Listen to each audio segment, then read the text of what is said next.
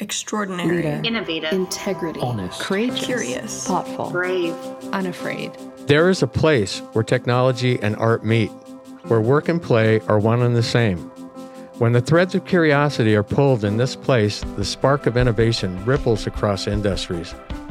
Those who make this place their home are giants, titans who pursue creative passion while leaving their mark. creative, Flexible, brilliant, clever, confident, They are courageous thought leaders set on changing the practice of dentistry and their corner of the world.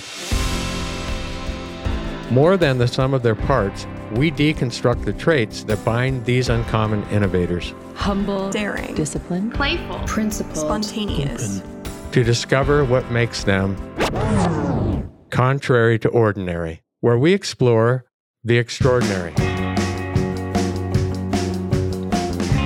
Hi there, I'm Dr. Kim Kutsch, host and founder at CariFree. I'm fascinated by what makes the paradigm shifters, world shakers, and art makers tick. Let's embark on a journey. Extraordinary is a place where ordinary people choose to exist. Together, we will trek the peaks of possibility, illuminate the depths of resilience, and navigate the boundless landscape of innovation. To discover how some of the most innovative dentists and thought leaders unlock their potential and became extraordinary. On this season of Contrary to Ordinary, we'll continue to explore the motivation, lives, and character of the innovators who see limitless potential around them. In this episode, I'm excited to branch out a little from the practice of dentistry and into the world of art. We'll be returning to dentistry soon enough, but I'm excited to include some conversations with extraordinary people that will expand your horizons and really make you think differently. I'd like to start our journey today with a quote. We all know that art has monetary value, but its true value is much deeper. Art transcends race, religion, wealth, status, and age. It is connected to us at a soul level. The need for artful expression has always been and will always be. It is for everyone, by everyone. These are the words of today's guest, Colt Idol, a painter who is described as the new face of the Old West. Colt uses color and form in a way that I just love. I actually own some of Colt's paintings and can get lost in their beauty for hours at a time. I think most of us appreciate art, whether we hang it in our homes or experience it in a gallery. Art in all its forms gives us a glimpse into other worlds and transports us, momentarily, away from our own. I paint a little myself, and it's helped me understand the huge amount of work that goes into creating pieces that move people. Truthfully, I'm just happy if my paintings look like something when I'm done with them. Colt is the son of a famous outdoorsman, sculptor, and TV personality Dick Idol. Dick started out as a taxidermist who eventually branched out into art. He's a real interesting guy. And my brother and I were very fortunate to be raised the way that we were. We grew up in a big chunk of land and a little cabin against state land in rural Bigfork, Montana. And my dad was a college football player Uh-huh. at NC State. He was pretty solid. Probably could have been a, a somewhat promising NFL career, but all he wanted to do was be in the outdoors. Right. Grew up on a tobacco farm. He was a farmer, rancher. He's a 4 H guy. He's taken all these different paths. If he would have focused on some or, or one of these early on and, and wrote it out, he may have done different things. He worked with Jim and Dick Cabela when they were first getting started. Yeah. All these outdoor brands. You know, he had a TV show in the on Discovery early on. Right. He introduced some of the first non-green camo patterns to the market. Then that segued into other non-hunting apparel and then furniture. Uh-huh. And simultaneously, he was getting into sculpting, and he found a niche, you could say, in in uh, mascot-themed monuments. Huh. So he did some of the largest bronze monuments in North America for Cabela's, but then he's done a handful of monuments for like NC State University, Uh-huh. University of Arkansas, Razorbacks, and that's kind of at the last stage of his career. And he paints as well. He co-founded North American Whitetail Magazine. Yeah. So my brother and I, it was camping and hiking and fishing, and then the art scene. He's only done what he's passionate about. Right. He's never really been motivated by money Uh huh. if he was passionate about it, he was doing it. So I guess you could say the one downside to that is he carried a lot of these projects to a certain point and just kind of lost interest. God, what that must have been like to to grow up with a dad who was an artist. Was that part of the influence for you to become an artist? Certainly. As a kid, I remember spending countless hours drawing more than anything. I had 100 page blank books that were filled every page with drawings.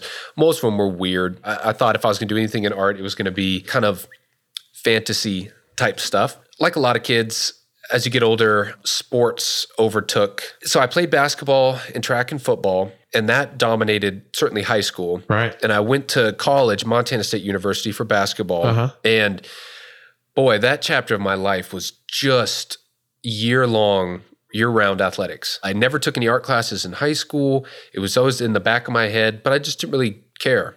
And then as soon as I get to college, before the, the school years even started, I tear my ACL have the surgery. And at the time, it was a pretty devastating injury. All I had seen in front of me in my future was athletic related. And bounced back from that, prepared to get right back into the sports. Right. You know, second injury, same knee. Five months later, third injury, same knee. So simultaneously, after that first injury, I shifted course a little bit at school. I went from university studies into being an art major. Uh-huh. This is at Montana State. This was studio art as opposed to graphic art. So it's it's drawing fundamentals, things like that. I got a, a, fair bit out of that. I really enjoyed that, especially art history. But from the fundamental standpoint, I'd been doing a lot of this on your own, on my own, and I stuck with that a little bit. But after my third surgery, so I'm at this point I'm 20. Right. I'm in my third semester of school, and I take a semester off and came back to Whitefish where we live. Right. And this was the supposed to be the time to like, okay, I'm done with athletics. Right. What's next? Right. My dad had a project that he was going on for a I guess you could say furniture company. They're a overseas company. They have a headquarters in Memphis, Tennessee. But they they needed artwork uh-huh. for low price point home decor, wall decor so they needed it for giclée prints, but they also needed it for carpet patterns and things like that. Uh-huh. And this is a Pier One Bed Bath and Beyond type company, right? But they wanted to do a slight shift and get into some step up a price point and, and focus on some wall art. Right. So they had a license with my dad to create a certain number of images, uh-huh. and they would mass produce the pieces. And so when I came back from college, at this point, I've, I've painted in oils for a couple months. And I basically just worked in my dad's studio for the better part of a year and we painted together. We painted on pieces together and we were trying to create somewhat generic Western art. Obviously, that's not where long term any artist would want to go. Right. Um, but it was a great opportunity to have a really focused period of time. I was working six days a week, you know, eight ten hours a day, just painting. And to get out of my comfort zone, we had easels set up next to each other, but we are really different in the way we would go about creating art. Uh-huh. My dad's a researcher, he's a big reader. Uh-huh. He knew everything there is to know about art, but he's almost meticulous to a fault and he's slow moving. Uh-huh. I was going in with full blown naivety. I was just like right. a uh, a dog that was just needing to be let out of the cage. That's all I wanted to do. I'd rather right. go full steam ahead into a piece and fail and start over again than over plan and, and lose that excitement. It's easy to see the nostalgia and romance of Colt's paintings reflected in his early life. Working with his dad in his studio, side by side at their easels, there's something idyllic about that image. But eventually it was time for Colt to go back to school and finish up his art major. Before I left, I walked into a little gallery in downtown Whitefish and showed them some pictures of my work. And they said, Well, we'd like to put them on display. So I dropped off the few pieces I had and drove off to school. And I remember that I'll never forget this. I'm getting gas halfway there and I get a call and like, well, we just sold one. And, you know, it was a $3,000 piece. And in that next about three weeks, they sold everything that they had. And I probably jumped the gun a little bit early it worked out, so I guess not. I dropped out of school a few weeks in. Unlike other degrees, studio art, your purpose is to sell original art mostly in galleries. I can further my education in other ways without the, you know, the monotony of four Right. more years in a very rigid, time-consuming schedule. Right. And I did that. I, I pulled out of school. I was painting for this gallery. I got into a second gallery and I was taking workshops under artists that I liked. And that's one thing I will say. A couple of these workshops, I felt like I learned and grew a semester's worth of furthering my education in art in about a four day period. Very Yeah. targeted. Right. These are artists that I had books of. I've Right. read their books. I, I'm familiar with all their art, and I got to work under them.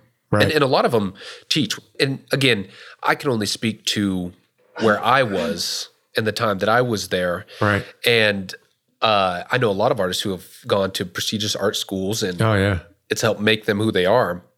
But one thing I've always thought is that a lot of art schools tend to be contemporary leaning Right. and contemporary is a is a fickle thing, right? But I'm thinking about. I can't remember the artist's name, but the guy died like in the maybe in the 50s. But he just had blocks of color, like in this. It's a it's an orange red. It's like this famous painting. Sold for hundreds of thousands of Yeah. dollars, and it's just a painting of an orange block sitting on top of like a red block, and people would like go to see it and evidently stand there and cry. well, the best contemporary art artists, they're contemporary by choice, not by force. Right, And yeah. you can tell as soon as you look at the work. And this is where art, I got to admit, art history, I wish I took a lot more of it. Yeah. I that really helped me a lot. But you can tell, you can see art principle at play even in the most abstract work. And these are artists who have conquered the principles of art Uh-huh. and then they kind of climb this hill. Like, for example, most contemporary artists can paint realism. They conquer realism and then their work gets simplified. Is that a natural progression? Do you think for artists? Yes. I think not only for artists, but for societies. The longer that art societies are around, they move more impressionistic Oh, right. Oh, because you're not buying or really appreciating an artist's dedication to time or meticulous nature. Right. You're buying their decision making. If photorealism isn't as much decision making Right. as impressionism, I don't consider myself terribly contemporary, but there is a reason why the highest price tag art is abstract, is contemporary. It is the most thought provoking. Uh-huh. And it actually opens, it's the biggest arena for artistic genius to be displayed. Colt has really opened my mind to the power of contemporary art. By blurring the lines of where reality starts and ends, you find a real sense of freedom. The Old West was all about freedom. With its rolling hills and frontier spirit, you can see why Colt would paint this into his work, stepping away from the photorealism into something a little less tangible. When I speak to extraordinary people, one of the common traits I've observed is the ability to be courageous when following their own path. Colt is no exception.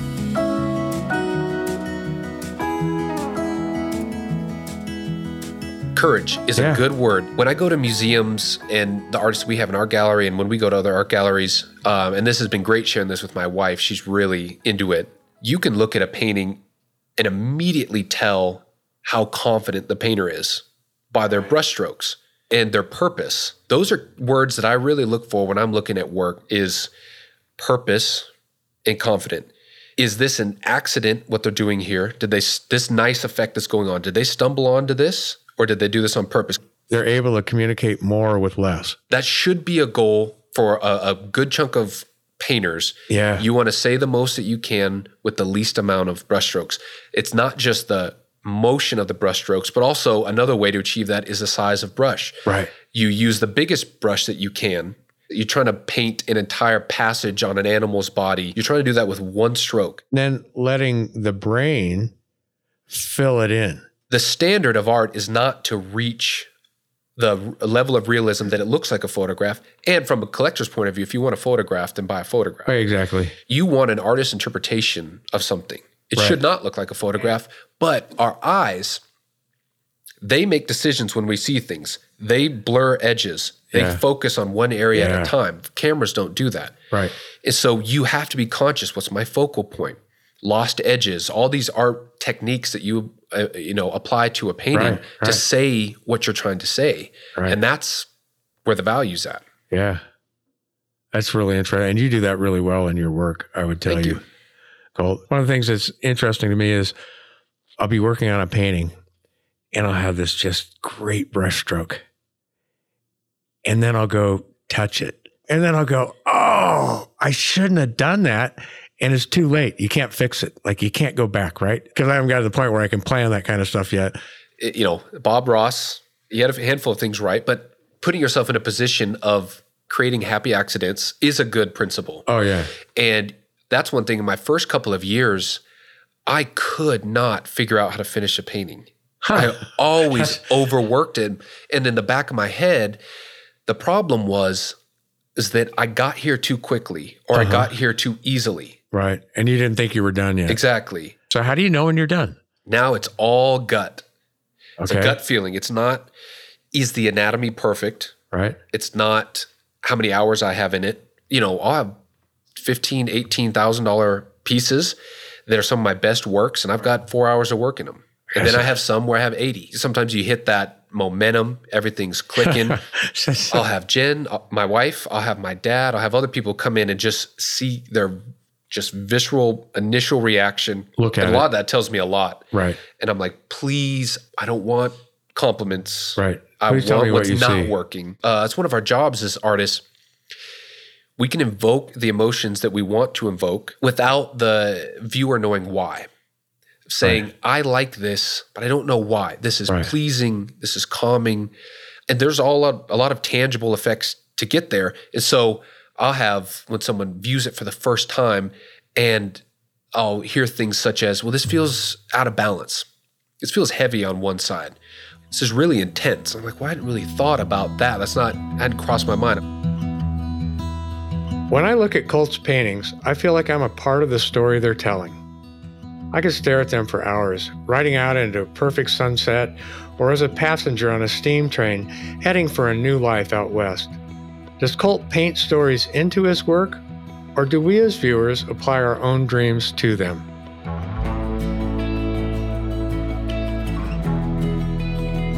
I feel what's really motivating for me is I like having purpose within the medium.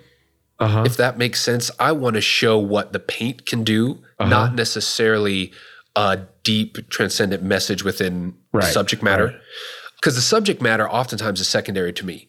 Right. I'm just as happy in landscape, in figure, wildlife, or even still life, or Yeah. getting something that is not really easy to define. Yeah. I like color, light, and value. and shadows like where is the light coming from i always like to do some art stuff and sketch and whatever and i appreciate it but i would go to an art gallery and like oh yeah i like that i don't like that oh yeah that's interesting oh i like that and now it's like that shadow's in the wrong place right like the light can't be coming from two different directions and i find myself critiquing trying to put myself in like what was the artist thinking when they drew up this composition right? And and then i start to break it down. It's just interesting. When you start looking at stuff you start seeing it differently.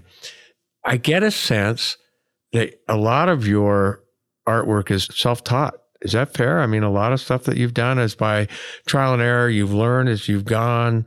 Yeah, I'd say if I could bullet point it, the work spent under my dad and his education and his experience, Uh-huh. the the handful of workshops I've taken, uh-huh and then probably my top dozen or two dozen books that I've really, uh-huh. you know, have all bookmarked and, Right. and everything.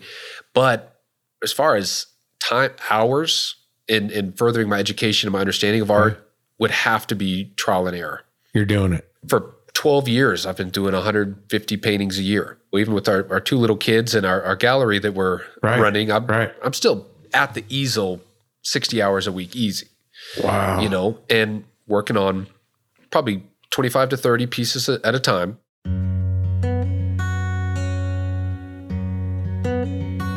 It's amazing to me just how dedicated Colt is to his art. And the fact that he works on so many pieces at once is mind boggling. But things change, of course. Colt has two beautiful boys now, and he sees a future where he slows down a little bit.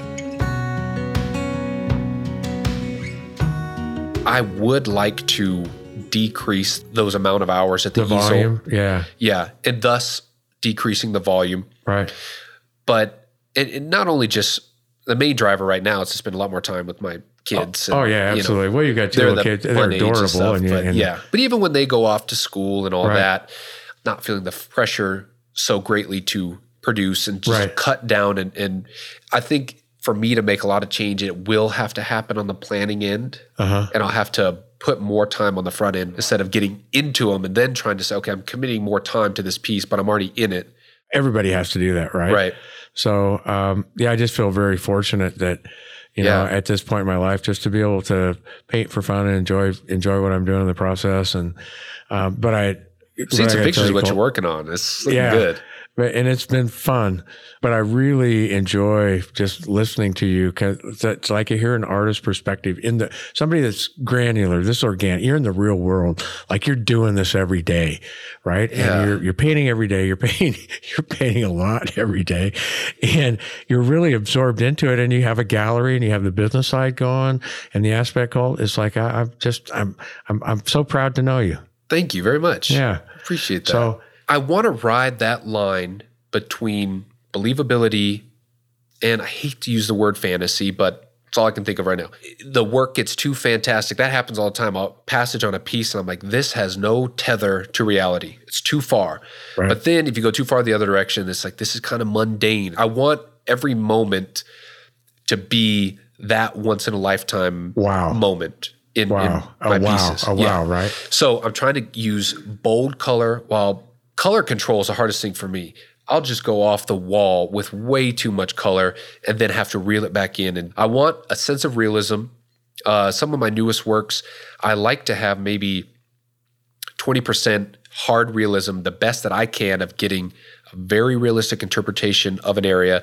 And then it kind of deconstructs as you move away. Yeah. And then it you really play with the paint and have heavy paint, you know, Uh-huh. very visible brushwork. So I think where I'm at now and where I'd like to move forward, I really want to keep improving with my art principle. A lot of the museum shows is where you face up. It's that's where you stand in front of the judges. That's Right. not so much the case in the galleries. When you go to museums, everyone there is an art critical eye. and They're talking about some of the things we've talked about, your decision making, Right. and to to move forward and to be a career painter. You know, I've got to paint for 50, 60 years. You have to improve, and to get to certain price points, it's not your just your popularity can't carry you into these upper Right. price points. You have to have work that can be scrutinized and and have the most art savvy people say, okay, this is not only a, a very talented person, but this is a person who has done Done the work. The Done the work. d- Done the ten thousand Yeah. hours. yeah. That's know. where so I guess that's where I'd like to go while keeping my inde- identity intact. Your integrity as a as an artist. and- Yeah. yeah, and your message. Yeah. But are you moving toward any discoveries about yourself that you've made in painting? I mean, things about yourself that you've learned from your painting experience as as time goes by. Well, I can tell you one thing from the athletic career really segued into the professional career, Uh-huh. and that is, you know, dedication, perseverance, Right. putting in the time, Uh-huh. putting in the work, and that's helped me to not give up on pieces. And that's when I've had breakthroughs. You have a piece of like, gosh, nothing is working. so I'll just literally, I'll cut the canvas through, or I'll throw them in the garbage, or I'll sand them. I don't even want them in their Anywhere current around state you anymore. Yeah. They're just like, I don't like that piece. Yeah. Right? Yeah. But uh, some of these pieces, I'll be 20, 30 hours in, I'll hit a point, I'm like, okay, I don't think this is going anywhere, but I'm going to stick with it. And then I'll have some breakthroughs, and all of a sudden you have a nice the piece. aha moment, and you go, Yeah. "This is what this is not what's working," and here's how I can go Yeah. forward with that. Yeah. But I think this is going to sound a little self serving for an artist, Uh-huh. but I think one of the big takeaways that I've learned over time is the importance of art. It's not a utility, or is it? Is it so important to our hearts and our minds, arts and all the various forms, Right. that it actually is a utility? If you removed the arts from society, what does it look like? Because at times I I think earlier on I thought, boy, this is such a non-essential Right. You know, here right. I am trying to stand behind and tell someone why they should. I can't. I still haven't gotten over the fact that anyone wants to hang my work, let alone pay for it. Uh-huh. And I'm trying to sell it in that way. Hey, this is something like. How do you sit there and say art's important? That's kind of how I felt earlier on. And the longer I'm in it, the more it's just kind of set in. I said, I do think it's very important. So I have to disclose this to my audience here. I own one of Colt's paintings. Actually, I have a couple of pieces of your work, but I have a, a painting of a pack train uh, crossing a creek with an elk and a guy, you know, riding a horse, you know, with a cowboy hat on, and and it's like, and it, the brilliant use of colors you have in that, and the focus down. I mean, it it draws your focus to the, you know, to the to that story, right? Of the rider and this pack train. And it hangs over my fireplace, you know, in my cabin. Yeah. And I look at that painting all the time and it's just like, I, I can just almost be there when I see that, you know, I mean, you got the TV going and whatever's going on, but I look at that painting and it's like, I can just put myself in the painting. Like yeah. I can be on that horse riding across that street. I've done that, you know, yeah. and it's, just, it just transports me there. Right. Oh, I love hearing that. And that's what art does for me and again, like I said, my wife, we've bought a fair bit of art throughout uh-huh. the years now. And one of our favorite piece we have in our house is it's called Mongolian Dancers. Uh-huh. And it's these three dancers on stage. It's a very kind of almost mystical scene. The artist deceased now. She has work in the Smithsonian, and we bought this in the Jackson Hole art auction. And it has a profound effect on people. Uh-huh. A lot of uh-huh. people don't even know why. They don't know the context. You can't even tell immediately that like this is an Asian painting. This isn't even a I mean it's a North American artist, but right.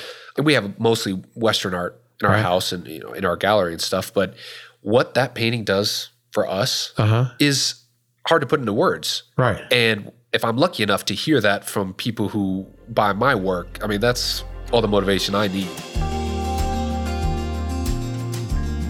In dentistry, we're close to the people we help. We see how our work changes lives all the time. In the art world, you might create a piece and never know how it's touched the people who have seen it. We now live in a time where so many things are digitized. I wonder, does art still play the same critical role in our existence as it used to? Colt thinks so. But to bring it closer to home, so many of these things are cyclical, it seems, you know, fashion and music right. and, and art and what's in and what's not. But I think fortunately, some of the younger generation, I focus on that just because it was seemed like it was moving away from that. That yeah. a, lot of the art collectors where their houses were full or maybe they were passing away and the newer generation wasn't interested in art. It seemed for a while that it was going that direction. Right. In my experience, it seems like it's coming back because one of the worst things that you can be right now is disingenuine. It's all about authenticity. Yeah. And you'll find younger people they'll spend a lot more money on certain things, furniture and things like that that have a story to them. Right as opposed to just buying the cheapest thing right. that they can because it's functional, uh, which naturally I like to hear. One thing that we talk about when people who are interested in talking about art right. is we'll just ask them. They're looking at a piece. We'll say, okay, say five words, just single words or you know two word phrases about this piece that you feel right now. Right. People will say, you know, heavy, intense, calming, all these things. And then then we'd ask them, say, why do you like this? Without really using art language. Right, right. And it's kind of hard to do. It's kind of like describing flavors in, that you pull out of a wine. Even having pieces in your own house that you can talk about, you can talk about why you bought them, you can talk about why you oh, like yeah. them, and you can yeah. talk about about why it matters to you. So that's something you can be proud of. You don't just say, "Oh, this is just something I don't," you know, just something filling up the wall. And, but I think you experience art, so I think in some regard, I can see it coming back because they're so about your generation is so about experience that art is experience. I'm glad you said that. That's you're spot on. One of the things I was thinking about during this conversation was the idea of art being an investment. I've got a few pieces in my house that I bought 30 years ago that have gone up in price by an unbelievable amount. I would never have guessed that they were investment pieces. I just liked them. So, how does buying art fit into Colt's business? I'm a single station artist. Right. I'm creating work that I'm selling in gallery or an auction or commissions. Right. And then our gallery is a single location. We're not buying collections. We're not evaluating art on any serious level. But one thing we do like to do on the brain teasing front is of all these artists that we know, a lot of either newer or living artists, which ones are going to have that Value carry. value carry Yeah. um, and why? right. We've predicted a lot of them. You've, you look at a painting for 10 seconds and just be like, Whoa. this is very underpriced. Wow. Very underpriced. This artist is going up. right. And then you see a lot that this is dollars spent in branding Right. is equaling these sales. right. Because a lot of the art magazines, we we get them all. There's a lot of art that's on the poorer side. Yeah. That and I think they, they end up painting a formula. yeah, Authors do that. I mean, after you've read two or three of their books, it's like, I already know how this is going to end. I know who the protagonist is. I know where the red herring's coming up. so that's another fantastic opening. Right. You got your museum group, Right. your, your peer group, and your business group. Now, who defines the success of an artist? Because we'll see a lot that don't naturally meet in the middle. Right. I know plenty of artists who are the Patron's Choice Award, the Museum's Choice Award at every at every show that they're at, and there's artists like myself that are just drooling at their works. It's so Right. good, and they can't sell it. Yeah. And then there's artists that I won't say who. I know we have some in our gallery that Right. can sell everything they paint immediately, Right. but they're The not going to be studied um, Right. in the next century Right. about the the greatness of their art. But they'll make more money. You need to have a little bit of both. Right. It's fascinating to hear Colt grapple with the question of art and success. It's sometimes hard to pin down what makes someone's work widely known or loved, but one thing's for sure it can't hurt to have more people experiencing deeply moving pieces of work. I'd encourage anyone to go to your local art galleries with a critiquing mind. Yeah. I like this. Why? I don't like this. Why? If I could have one piece, which would it be? And then we have a lot of fun at these art auctions, and there's Oh, a man. lot of them. I, I've got for the first year, I've got a piece in the, the Scottsdale art auction, and I'll have a piece of the Coeur d'Alene art, art auction, and about a half dozen others this year. And those are fun to go. Some of these are about 45 seconds a lot. So that's where Wow. it's really brutal. It's like the wild jungle for Right. art. People aren't paying you compliments. Your work is being viewed purely in a brutal market, Right. and you'll see what people, the serious, uh, a lot of serious collectors that do invest and really keep tabs on the market. You'll see what they think about it. Right. The auctions are sort of the standard. If you were gonna, because anyone can put their price. So it's kind of a barometer for you. yeah, that's Yeah. that's the way. As, as, a, as an artist. there's a lot of art databases like Ask Art is Mhm. one of them, and all the collectors that buy my work in auction, they all know how my previous six auctions have been, and they know that with a ton of other artists. Right. It's not only nerve wracking for the immediate result. Right. You feel embarrassed if you have a piece that just tanks, or Yeah. you're over the moon if you have a piece that ex- uh, goes above the estimate Right. range. But there's also broader implications Right. that so much of this your momentum so much of it's subjective that there's there's risks to entering the auction market because if your work goes down then a lot of people are might They go start to at, associate look your at work your on the decline. pieces and go like, yeah, I don't know. You know, yeah.